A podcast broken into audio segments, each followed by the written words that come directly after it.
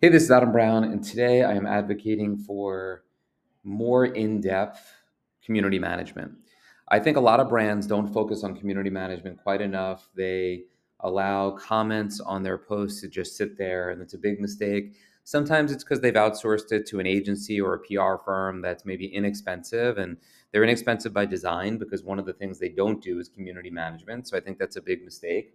Or they have an internal employee that maybe has too many things on their plate. So going in the weeds and getting involved in community management is not something they can do.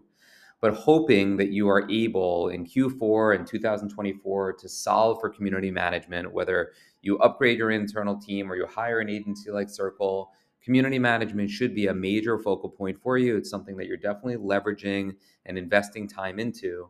And once you get to that threshold, I think it's more than just checking a box and liking a comment. Like you are searching for opportunities to have a dialogue.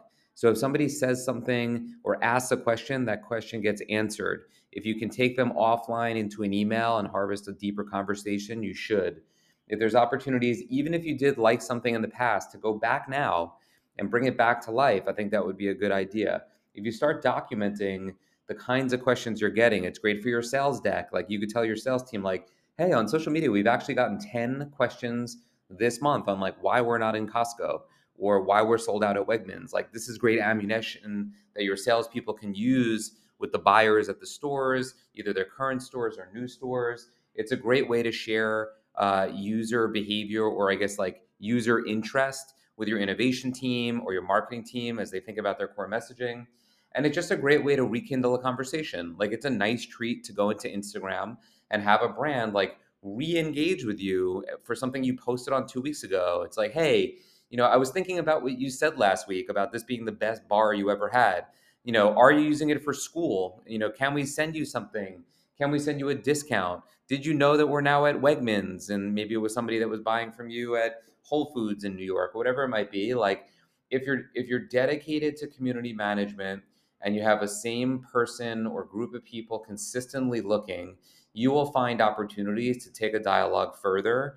People like to be surprised and delighted people like to have the conversation continue. And i think you should just covet those opportunities to engage in a deeper conversation.